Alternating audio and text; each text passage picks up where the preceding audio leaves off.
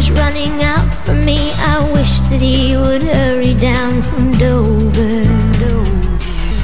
And you think I'm crazy, yeah, you think I'm crazy. And you think I'm crazy, yeah, you think I'm crazy. Well, that's not fair.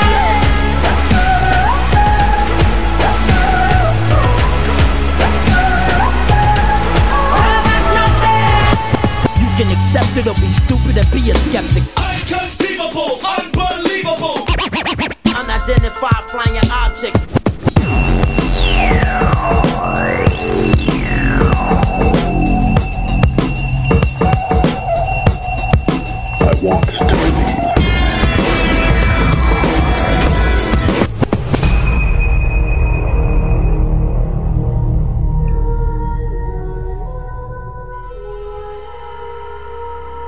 Welcome to a special bonus episode of the I Want to Believe podcast. I'm Nomar Slevik.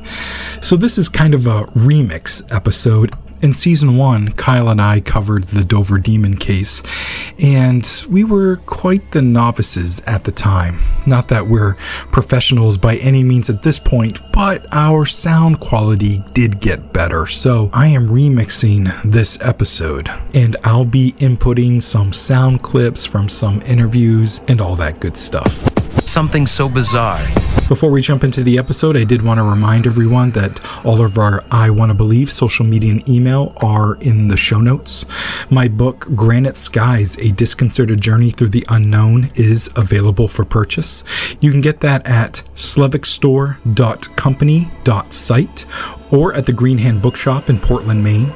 Links are in the show notes. All right, let's talk about the Dover Demon. Three separate sightings over two nights, each one along Dover's dark wooded roads. You're not gonna believe what I just saw last night. What is I that? I saw this two nights ago. That doesn't look right. All three witnesses were teenagers attending the local high school. Each of them saw something, something they couldn't explain, something so bizarre they felt compelled to capture it in quickly drawn sketches. No way, I've seen this. When did you see this? It's almost as if the Dover demon popped into our reality and popped out, out, out, out, out, out, out, out. The story began on April 21, 1977, when at around 10:30 p.m., a teenager named Billy Bartlett, along with two friends, were driving down Farm Street near Dover, Massachusetts. Bartlett noticed something moving along a stone wall at the edge of the road. There, he caught a glimpse of a creature with an unusually round head, long, spindly arms and fingers, a pale complexion, and glowing orange eyes. He turned the music down. Did you guys see that? See what, Billy? That thing next to the road. His friends turned to look, but they saw nothing, and convinced Bartlett to turn the car around to get a better look.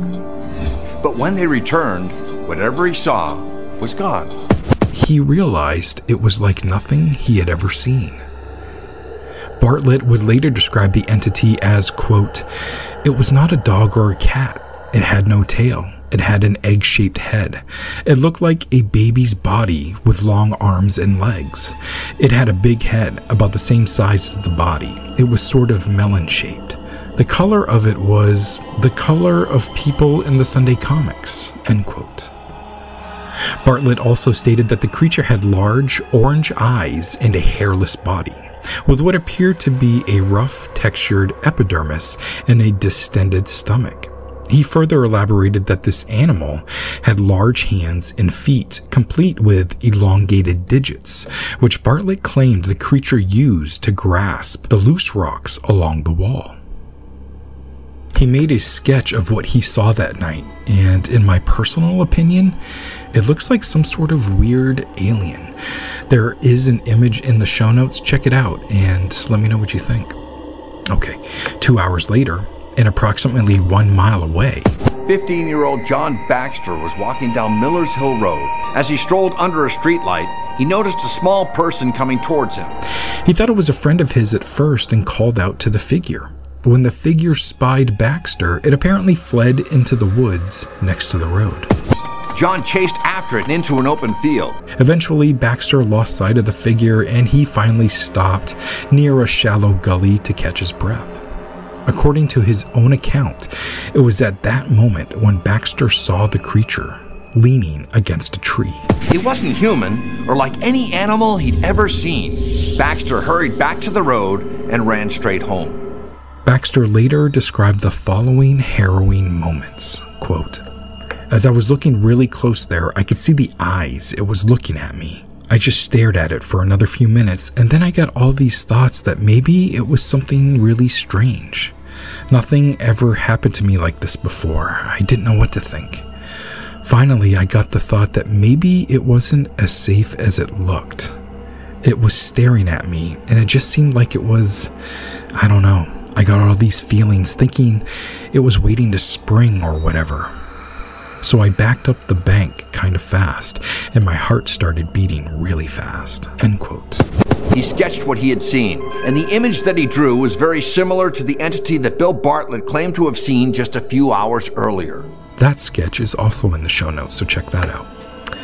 The third and final encounter with the being occurred the following evening. It was spotted by 15 year old Abby Brabham and 18 year old Will Tainter. Along the roadside, they saw a creature crawling on all fours with the same characteristics that Bill Bartlett and John Baxter had described, except that it had glowing green eyes. Once again, the elusive figure vanished before they could get a closer look. That night, Abby made a sketch of her own. They claimed that the creature in question was thin and sitting on all fours by the side of the road near the edge of a bridge. Brabham compared the beast to a bulbous headed, hairless primate. She said, quote, As I looked at it, it kind of looked like an ape. And then I looked at the head, and the head was very big and it was weird. It had bright green eyes, and the eyes just glowed, and they were looking exactly at me. End quote. In the following days, word spread of the bizarre sightings, all within the same area. Reporters swarmed over the town seeking answers. Authorities vouched for the credibility of the young witnesses. But when the hype finally settled down, no one could provide a satisfactory explanation, and no definitive evidence ever surfaced. As news of this event were reported, investigators Loren Coleman, Ed Fogg, and Walter Webb visited the area. Coleman interviewed all of the primary eyewitnesses within a week of the sightings and has been credited with coining the name Dover Demon. All three investigators came to the conclusion that there was no evidence of a hoax. Coleman stated, quote, We have a credible case over 25 hours by individuals who saw something. Nothing quite like the demon has been reported before or since. The Dover creature does not match the descriptions of the chupacabras, or of the Roswell aliens, or of the bat eared Hopkinsville goblins. It doesn't really fit any place. It's extremely unique. It has no real connections to any other inexplicable phenomena. I think the Dover demon's mystery lives on. End quote. Three popular theories have arisen to explain what happened. The first theory is that it was a known animal viewed under circumstances that made it appear strange. The most popular candidate here is a baby moose, but horses, cows, dogs, and even gibbons have been suggested. The second theory is that there was no creature at all and the whole thing was made up by the eyewitnesses. The third theory, for those who are less inclined to dismiss the otherworldly, is that the creature was an extraterrestrial of some sort, and the reason it never showed up again was because it returned to outer space. So, alluding to what Mr. Coleman said about the descriptions not matching Roswell aliens or the Hopkinsville goblins, that's definitely true. But some people have speculated that the Dover demon does look like a gray alien. And in all of my research into the Dover demon case, not just for this podcast, but also for a book that I put out last year, Granite Skies, I've never read or heard of a UFO sighting in conjunction with this event. What about the idea that the Dover demon is an alien? If we accept that the creature literally looks the way it was drawn and described, then the alien theory would seem only logical. Nothing on Earth looks like the Dover demon, and since it never appeared again, perhaps that means it wasn't from Earth at all. Sure, it's essentially answering a question with another question, but darn it all, the thing looks like an alien, does it not? Well, that was investigated too, and it was also ruled out. If the Dover Demon was an alien, you would expect some UFO sightings in the area either before, during, or after the creature was seen. Sure, it would not be a solid link, but it would be too great of a coincidence to ignore. No such sightings were ever reported, and nobody recalled seeing anything unusual in the sky at the time. That was until 2017. In the book Curious Creatures of New England by Christopher Forest, he wrote about the Dover case and of a family who saw a UFO during the exact same time frame. He wrote of the family in the nearby town of Natick and said that they too saw the creature on the night of April 21. Five family members were driving home from a family dinner at their grandmother's when they saw the creature in a similar manner to Bartlett. Oddly, the family did not think much of the incident and never reported it. The next day, one of the witnesses joked with the others that what they saw might have looked like an alien. Later that night, the family observed a light in the sky hovering in one spot, and then it started to move about. Forest wrote, quote, There was a strange set of lights in the sky that night. The lights then appeared to hover high in the sky over the car and followed them all the way through the streets of Dover, into the streets of South Natick, through the streets of downtown Natick, and into West Natick. The strange lights caused the family to pause and wonder exactly what they saw. Was it more than just a strange animal? There were no regular flight paths that would have caused a plane to take such a trip over the streets of Dover and Natick. It definitely appeared as if something weird was happening in the sky as well as the ground. End quote. So you can imagine in 2017, 2017 Nomar was like, whoa, finally a UFO connection. But that's the only source that I could find. I actually contacted Forest, the author of that book, to see if he had more information or even just the name of the family so I could contact them myself. As of June 24, 2021, he never has returned my messages.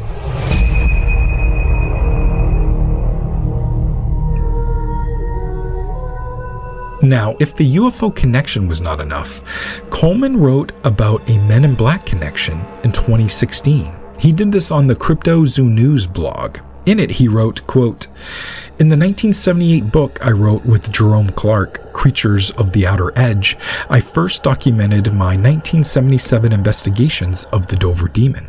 During my initial fieldwork, I coined the file name Dover Demon, which found a life of its own. Importantly, I got to the case to examine all the eyewitness details before the media did. Now, almost 40 years later, searching the archives, retired Boston Museum of Science Planetarium Assistant Director Walter Webb, also one of the original investigators, forwarded a scan of an original article from 1977. The news item contains mention of a part of the Dover Demon episode I have never retold the weird Men in Black incident that happened in the wake of the Dover Demon sightings. Here is how these encounters were captured in two cooperating newspapers at the time.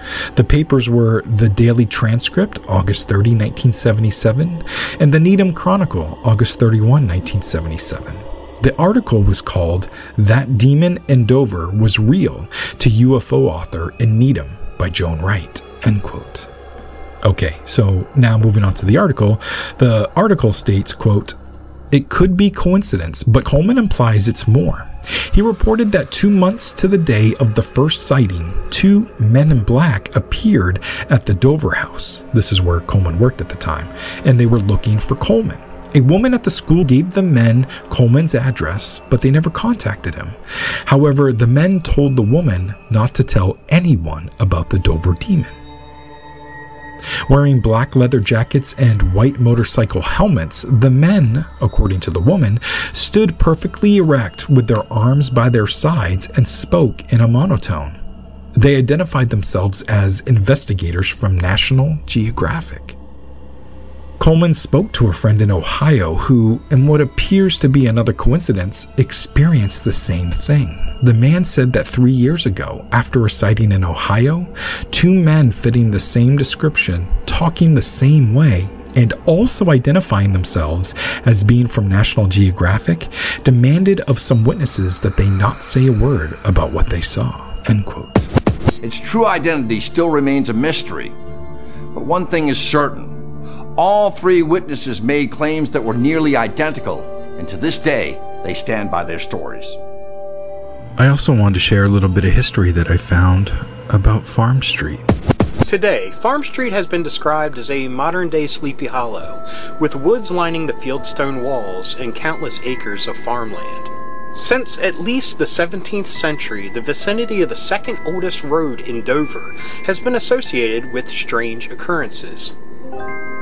In his 1914 town history, Dover Farms, Frank Smith writes of Farm Street. In early times, this road went around the picturesque Poca Rock, which was called for a man by that name, of whom it is remembered that amid the superstitions of the age he thought he saw his satanic majesty as he was riding on horseback by this secluded spot. Some have theorized that the large geological outcropping in the woods off Farm Street, that historian Smith called the Poca Stone, might actually have been called the Puka Stone, after the fairy folk of Celtic folklore. Puka are considered to be the bringers both of good and bad fortune. They could either help or hinder rural or marine communities.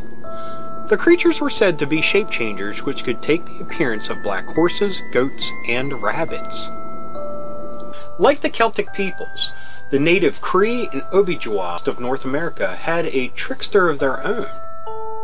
The Manikishi are a race of trickster people in Native American folklore. They are described as human like entities with long, thin legs and arms. They are said to have 12 fingers, six on each hand. Their round, bulbous, hairless heads with large eyes and no nose are apparently quite big in comparison to their small bodies. One of their biggest delights? It is to crawl out of the rocks and capsize the canoes of people canoeing through the rapids, spinning them to their death. Could they be something that has been living here in North America for hundreds, if not thousands, of years? Could they all be calling the Poca Stone their home?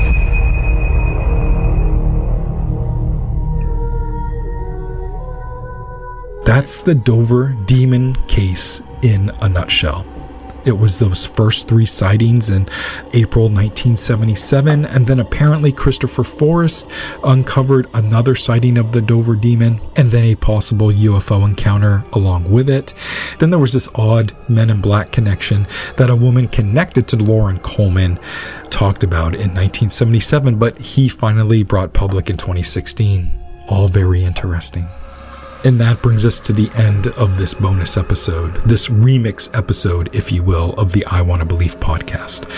Don't forget that season five is coming. I'm currently researching and writing episodes for that season coming up, and Kyle Sawyer will be joining us for season five. I am so excited about this. And I also wanted to let you know of a couple of podcast appearances that I'm going to be on coming up pretty soon Creepy Unsolved and Radio Wasteland. So check their end of June, uh, coming up July schedule to see when I'm going to be on their shows. They are pre recorded and I have already been on, and I had a great time with both shows. Also, I got a brand new book coming out September of this year, the 28th of September to be exact. It's a horror fiction book called We Only Come Out at Night. It's a collection of 33 short horror stories and I'm very excited about it. I'm also kind of scared and feeling vulnerable about it as well because uh, this is my first time publishing something that is fictional and coming from the state of Maine and having such a big horror icon as Stephen King here, it kind of feels like what's the point? But I have gotten some feedback on the stories and it has been generally favorable. And again, that's coming out uh, in September of 2021 and I'm sure I'll blast my socials with all the information on how to get that. Pre orders are coming on Friday, the 13th, which is August this year. All right, enough gabbing, all that good stuff. Thanks so much for listening. I'm Nomar Slevik. Guys dress in black, remember that, just in case we ever face to face and make contact. The title held by me, MIB, means what you think you saw, you did not see. So don't blink, be what dead is now gone. Black suit with the black Ray Bans on, walk in shadow, move in silence, guard against extraterrestrial violence. But yo, we ain't on no government list. We straight don't exist, no names and no fingerprints. Saw something strange, watch your back, cause you never quite know where the MIBs is at. Uh, and. Galaxy defenders.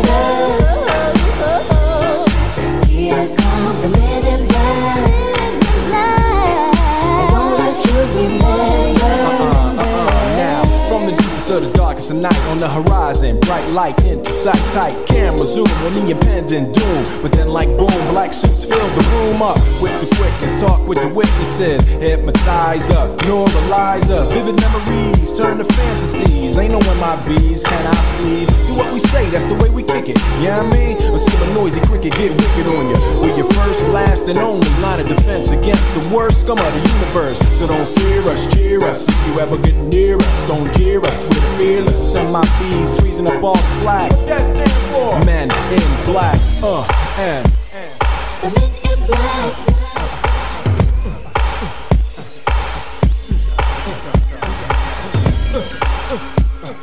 The men in black.